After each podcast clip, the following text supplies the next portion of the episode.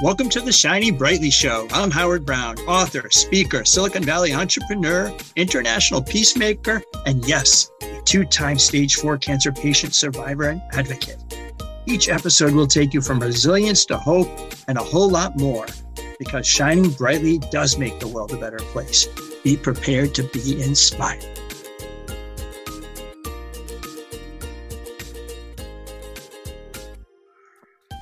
Hello, it's Howard Brown. It's the Shining Brightly Show. Oh my God, got an amazing show and guest for you here. I have the famous Jeff Pulver with me. Jeff, how you doing? I'm doing well. How are you? I'm doing great. I've been traveling, and I, I know you've been traveling, and I'm just so glad that we could sit down here and, and chop it up for a little bit. I, um, for, for those of the you don't know that um, I, as a Silicon Valley entrepreneur and, and a, just an entrepreneur from Babson College, the number one school for entrepreneurship, I, I've been following Jeff for a very, very long time. And a few years ago into COVID, um, a good friend, will shout out to Eugene Barles. He introduced me to a group called Zula. We're going to talk about what that is. And I got to meet Jeff, and now I get to hang out with him almost once a week um, on Tuesday nights. And it's just uh, really great to get to know you um, it, it's just amazing. So I know you're about to go on a big trip. We're going to talk about that, but let me just give you a quick uh, a quick intro because you're a humble guy. I know you don't even want this. You're just Jeff, but to me, you're Jeff. You know, tech industry icon, pioneer of the voice over the internet protocol, advocate for internet freedoms.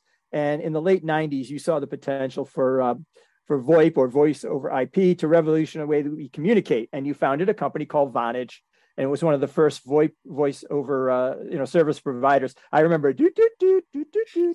Uh, anyways, one of the things though is that you faced uh, some real resistance from traditional uh, you know telephone companies, and um, I, I have to tell you, this is you have a Wikipedia page and you have the Pulver order where you petitioned uh, you know the Federal Communications Commission and uh, they issued that order to assure that those services would not be regulated like the phone companies because it was it was the new horizon and that's just amazing. That's that's visionary and it's legendary, Jeff. So so that, but um, your career more than 25 years, uh, multiple startups uh, in the telecom, tel- telecom and blockchain industries, and in the communications industry. I mean, uh, I mean, you speak all over the place and you support uh, support startups and innovation globally. So I love that.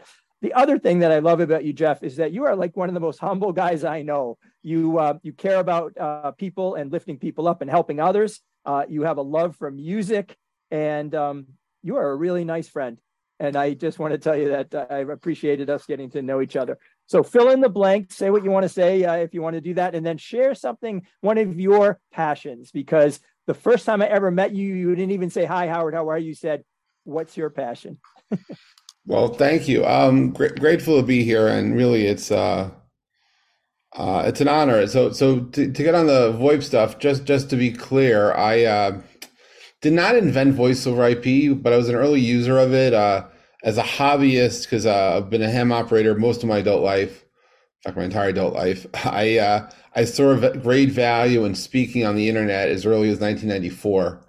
And uh, when I had the opportunities to start playing in early '95, I, I kind of I knew I saw the future, and so the work that I ended up doing helped promote and take something from the class of being a hobby, hobbyist, quote hobbyist, to being uh, the technology which the world depends upon to deliver messages across the internet reliably uh, at scale. Uh, and so, with that, and that did not happen overnight. That happened over time. Um, my passion, you know, so one fundamental passion I have is to communicate, to connect, to, to help bring people together, to create a comfortable, safe place for all of us to be who we are. Because uh, I find it very uncomfortable when I'm in a tr- traditional networking event and, and I have to describe myself in five words. I find I always found that to be both uh, humbling, humiliating sometimes, and just a tongue twister. And particularly when you're doing it, when you're not an architect, when you're not an attorney, when you're not an accountant, when you're not a one word, you know, I'm not a veterinarian. No, I'm not, I'm not a doctor. I am me. And then you define me and you start going out more than five words. Well, I tell everyone who has a product or service to sell on the internet, five words or less. As a person, five words doesn't do it. But what is your passion? That's four words, right? Uh, I find that when I'm bringing people together and I ask people to connect on passion, it's a liberating experience, and it's it's a way to help bring a world a world together, a room together. And I've I've been hosting uh, I call them networking breakfast events since uh, 2006. In fact, from 2006 to 2008, I took it upon myself to travel the world. I went uh, I went to 18 different cities. I hosted 25 breakfasts from Vancouver, Washington to Jerusalem. And at all of these events, I would bring together people. Some of them were neighbors, but they didn't know each other. And I found found by focusing on what people's passions are, it opens up the door to have a conversation, to to create a place where we can be ourselves, and just for a little while, um, focus on connecting ourselves as people. And so, so I'm very passionate about the, the ability to connect, to bring folks together, and it's it's it's magic there. You know, the, the Wikipedia stuff, by the way, I happen to be friends with Jimmy Wales, and um, years ago, Jimmy and I were speaking at a at an internet conference in in Montreal, and uh, he was the keynote speaker that year. I was just one of the guests. This had to be like in 2000, I don't know, 10, 12, 11 or 12, and it was a fine. I mean, Jimmy's a wonderful speaker, and uh, I, I, was talking about um, back, the the Twitter and the back channel and how it created a world for people to connect in ways which we never expected, and at the end of the conference, like we're leaving, I'm about to leave. I see Jimmy. We're out. We're, we did not leave the, the, the, conference center, but we're in front. I couldn't help it. There were these three women who, every time Jimmy and I were moving, they were moving too. Until I realized they were trying to take a picture. So, so I got together with Jimmy, and then I realized they didn't want to take a picture with me in it. Oh. They were trying to get a picture of Jimmy, and and I asked them. I said, "So what's up with this?" And they looked at me and they said, "Wikipedia, Vonage." Wikipedia is so much cooler. And it's like, and it's like, it's okay. Um, it's all good. I mean, I, I, appreciate, you know, Wikipedia as a service, Wikipedia as an information source. And, you know, it's, uh, Wikipedia pages are maintained by, are started by third parties. You know, there are a whole bunch of rules and etiquette about how to maintain it. Should you update your own? But I, I just checked while you were talking and I see that, uh, my, my Wikipedia page is there's an English, there's an English version there's also a uh, uh, there's there's Persian, I believe it's uh, a Norwegian, and in Hebrew. Uh, wow. And trust me, each of the each of the versions of me are very different. They have photos from different times of my life, and it, you know it's it's difficult when you're when when you're misunderstood. You know when you when you do something that you're passionate about, and people make summations and make assumptions, and it's like sometimes you want to correct, and other times like it's okay. However you see me is the way I'm meant to be seen, and you know, with Zula, which is something which um, I did start officially during the pandemic, but it's an extension of the networking breakfasts. It's just what do you do? Like I was hosting these breakfasts in Tel Aviv and New York on a regular basis, and then one day there was no breakfasts. Yet the, the, the desire to bring people together was still there, and I wanted to do it, you know, to anyone who wanted to join us. And so, going online and bringing a group of people together who otherwise wouldn't know each other, perhaps, and and do it in a way where at and, and during the pandemic, a lot of friends of mine lost their job, at least temporarily, or they were they were in transition. So to have a typical networking event where you um, introduce yourself, say what you do for a living, and and go on, it's like no, no, no, that won't work here because I don't want to embarrass people that don't have jobs. So I started Zula by saying, uh, state your name, where you're from, and something you're passionate about outside the work you do, and that was a wonderful icebreaker. And I and I continue that in the breakfast I host these days uh, as a way to break that ice, and also to set the rules that you know when we get together online that we need to respect each other. That it's literally a safe space. That we're not a debate club. We're here to hear each other. We don't have to agree. We don't even have to talk. We're here to listen and to, to connect. And four words that I discovered young, as a young ham radio operator: listen, connect, share, and engage when you bring those words together, uh, you get to have meaningful conversations uh, as long as you're open to that stuff. And so, so for me, you know, amateur radio has been my lifeline. It's been as a young person, it was how I found friends. It was how I connected to the world.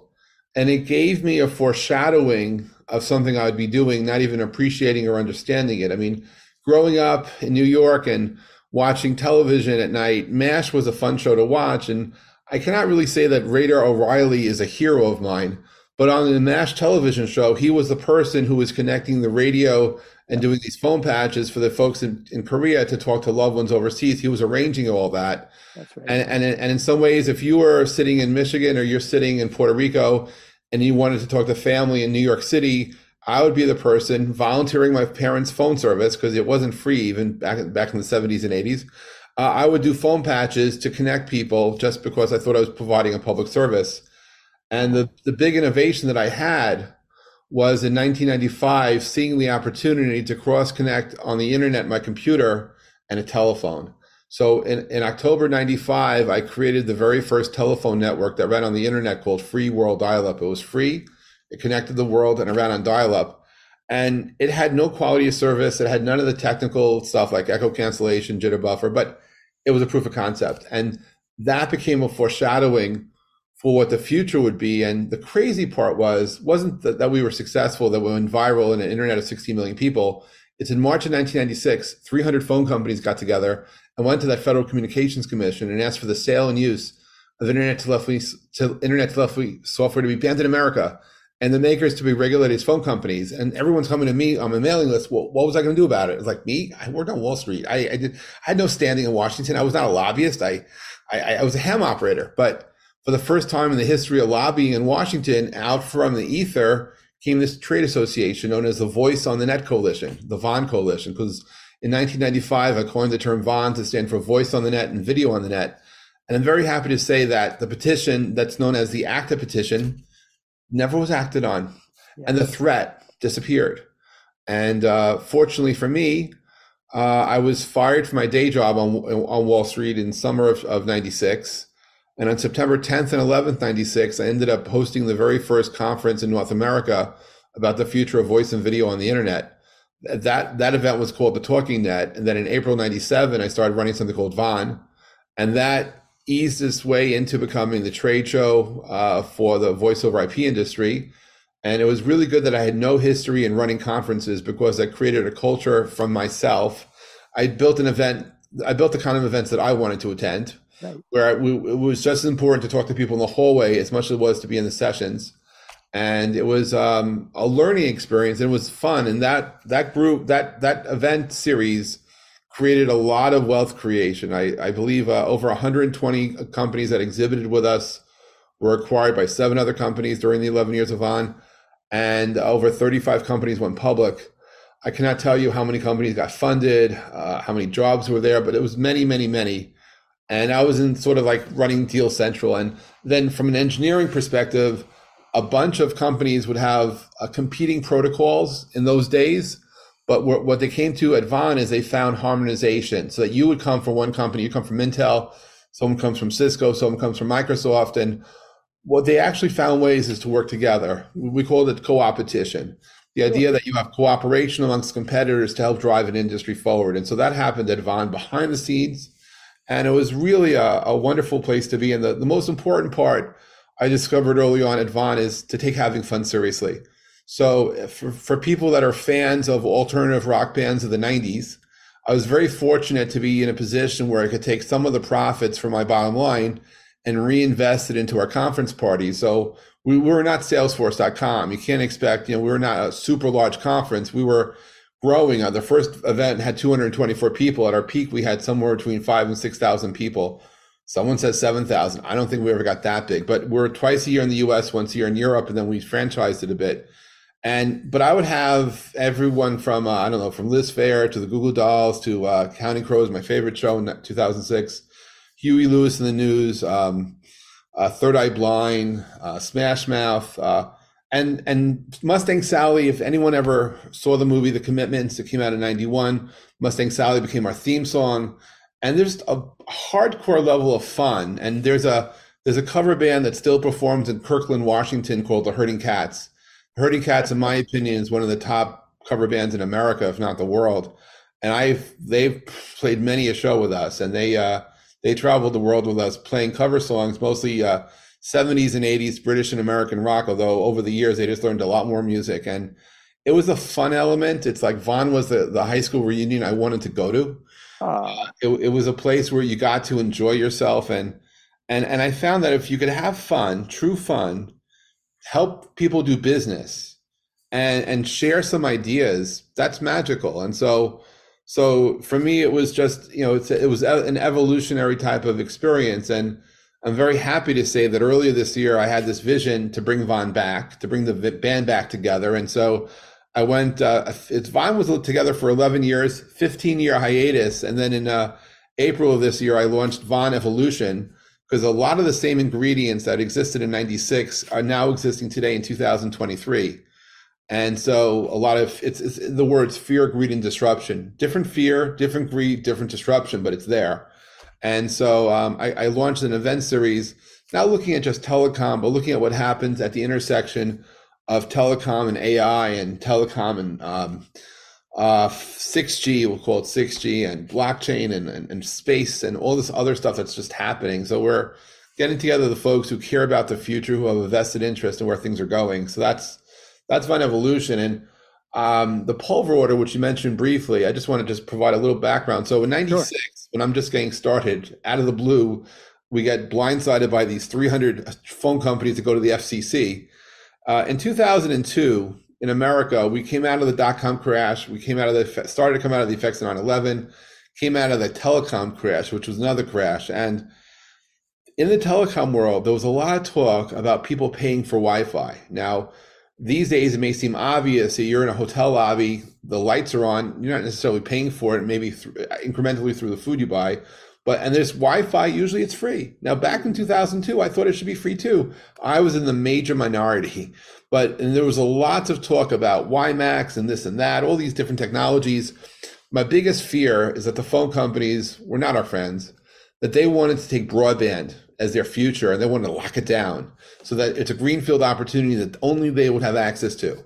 So as a preemptive strike, I went to my friends who were attorneys who helped make the VON Coalition happen and said, hey guys, is it possible that we could ask the FCC for a, a proactive ruling that voice communication that originates on the internet that doesn't touch or deal with that legacy phone network for it to be deemed not telecom?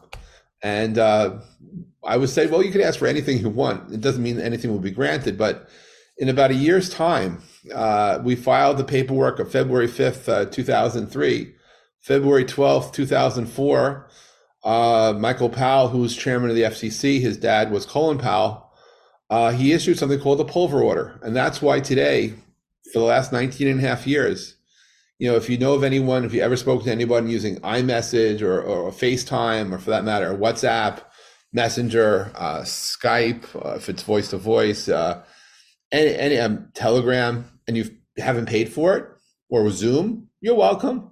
Because I cannot imagine the pandemic where you have people would have had to pay for if they were working from home, staying from home, studying from home, having to pay for all those sessions. So we help kind of like yeah. open up a greenfield opportunity for people around the world to communicate, which is why if someone asks me what I do for a living, I'm at a cocktail party, I tell them, well, what I'm doing right now is interesting, but what I, I should what I'm known for is helping to change the way the world communicates.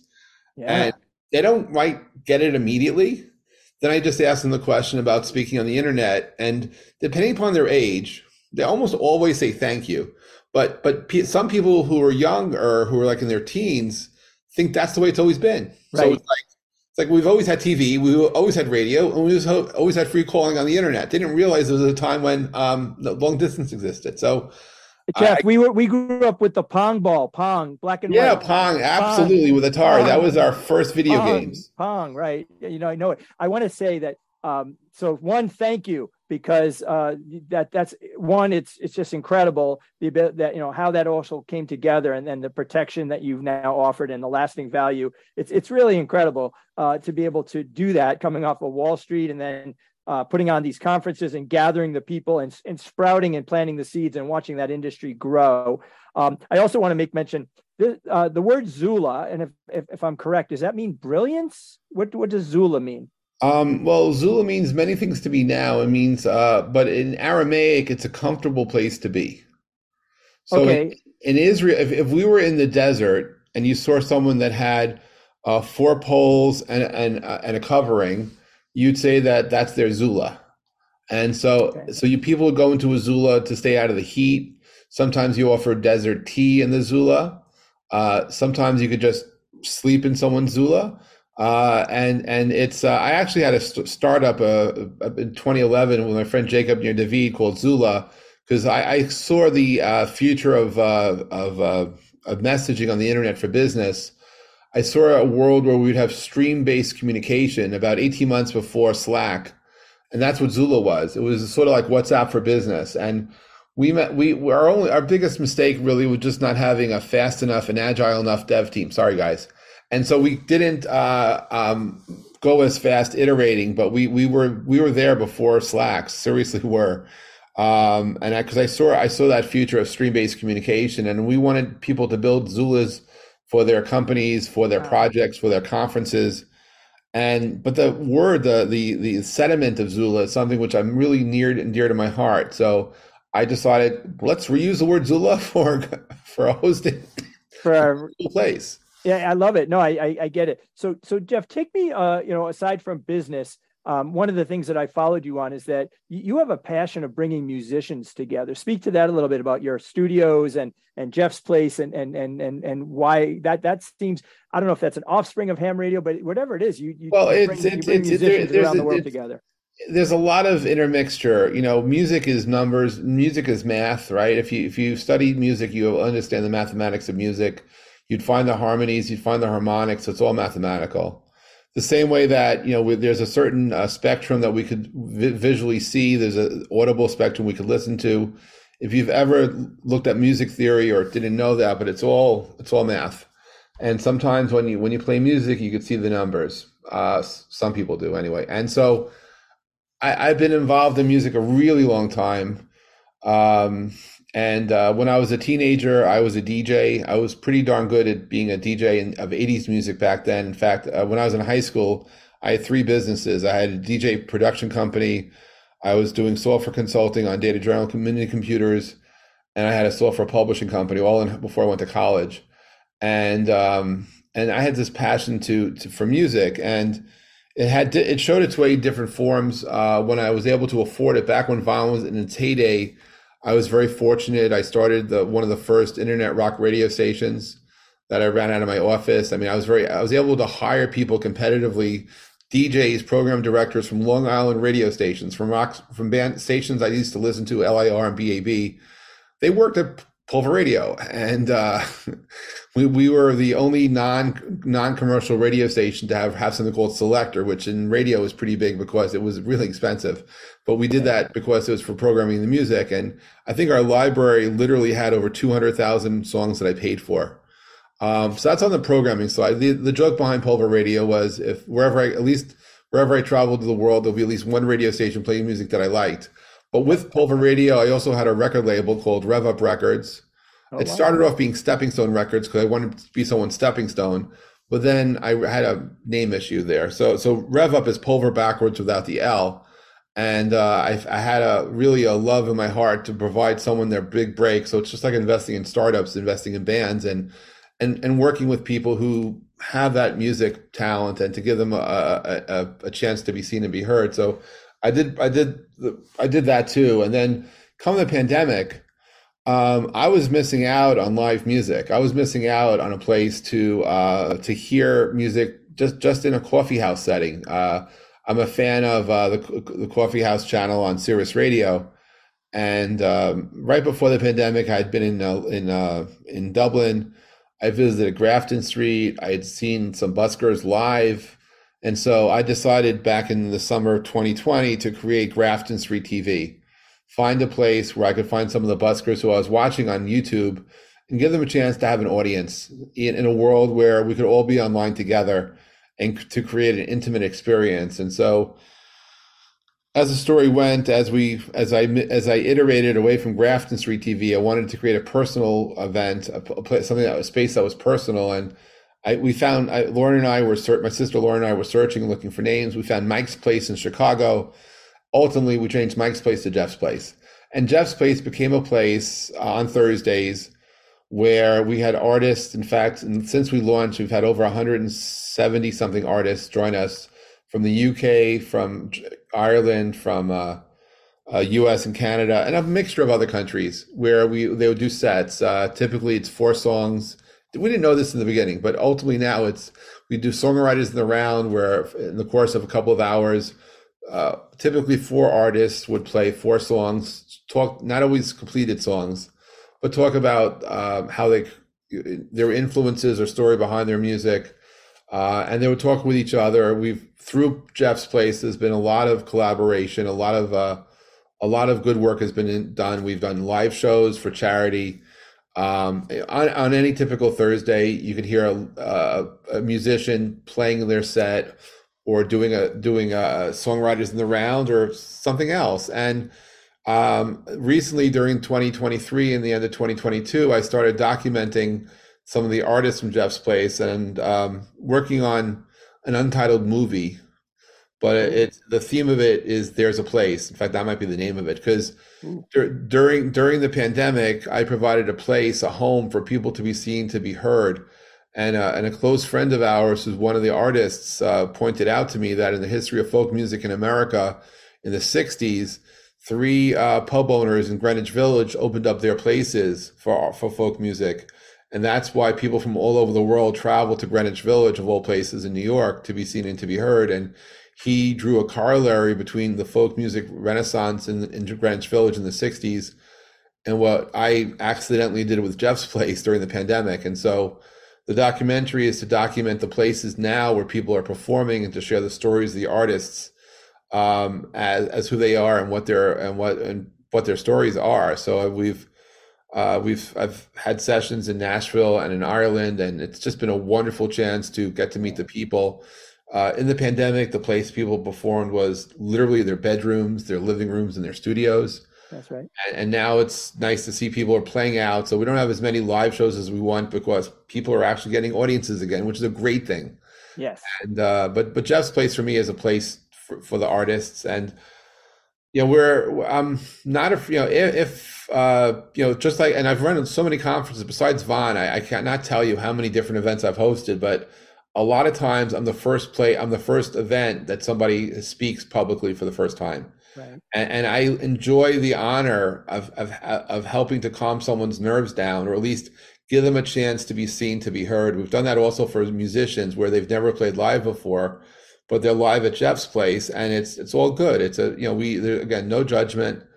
Uh, I always tell the people that at least those I see on stage that no one you're not going to mess up. No one knows what you're going to say.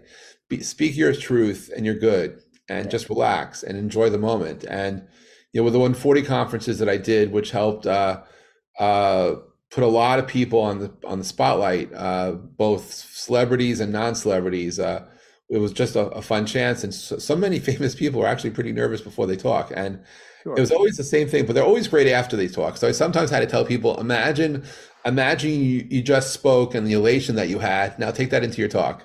Yeah, but the fact is, you give them a stage and, and a platform unconditionally to yes. share their message, share their creativity, share their passion. That's that's the beauty of it. Now, Jeff, we're um, I wanted to just make sure I didn't miss this. You're about to jump on an airplane and go to Rwanda. Tell my audience why are you going to Rwanda? Well, you know, maybe because at one point I thought it sounded like the location of a of a Marvel a movie, uh, Wakanda. Uh, and so I tell people it's Rwanda forever. Uh, truthfully, it, it is also a place where I think we can make change. You know, when I look at the next billion people coming onto the internet, I believe most it will most likely come from Africa. And uh, the nice thing about Africa on the positive side is there's no infrastructure or legacy. So if we want to see innovation and opportunity, Africa is where it's at. A friend of mine is running a conference, uh, a cyber tech conference in Africa, and I'm tagging along and bringing VON Evolution to Africa to have an impact and hopefully influence more than one person to pursue communications as a career and to understand that one person can make a difference and that um, my hope is to show up be present share my story and encourage other people to have a story of their own to share Well, I, it's, it's so awesome uh, what you're doing, and I wish you safe travels there. This is the time of the show. I'm going to put on these, uh, for those listening, my shining brightly white gold sparkling glasses and put you in the spotlight, Jeff. I wanted you to tell people how they should get a hold of you. Um, and then I want you to, you know, give me give me the last word and then kick it over to me to to close out. Oh, well, if someone would like to reach reach me, uh, email, if you use something called email, it's jeff at pulver.com. That's usually the best way. Uh, if you want to back channel to me, if you use something called Instagram or threads, You can find me at, at Jeff Keni Pulver, J E F F K E N I P U L V E R. And the thing is, the events that I'm doing, uh, you'll if you go to pulver.com, you will see a eh, more or less a schedule of what's happening. Uh, if you happen to be coming through New York City, uh, drop by one of our breakfasts. You'll be seen, you'll be heard. There's a chance to connect. Uh, if you happen to have a passion about the future of communications uh, and you're interested in coming to VON Revolution, the next one, assuming you're not coming to with me, meeting me in Rwanda, uh, if you're coming to, if you want to come to New York in November, if you truly are passionate, it's not whether you can afford the conference or not. If you want to come, if you can get to New York and you want to be there, drop me a line at jeff at, jeff at pulver.com. Tell me why you want to come, and I'll consider giving you a, a seat thanks to Shining Brightly. So you could shine too. Ooh, I like that. That's awesome. So, Jeff, thank you for that. And also, I mean, uh, you have your website certainly and LinkedIn. You're, you're findable. I for sure. I know yes. that. So that's awesome.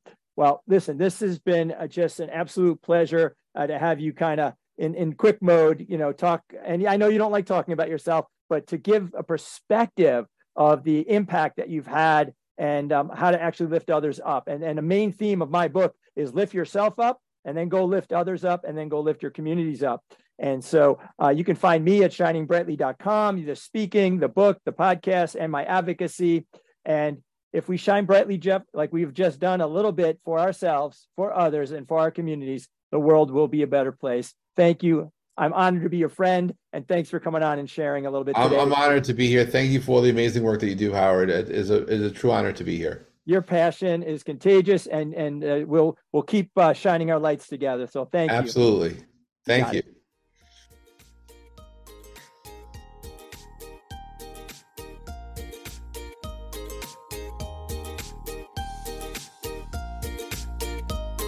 Thank you. I hope you enjoyed this episode of Shining Brightly with me, Howard Brown. Come interact with me at shiningbrightly.com. And remember, keep on shining.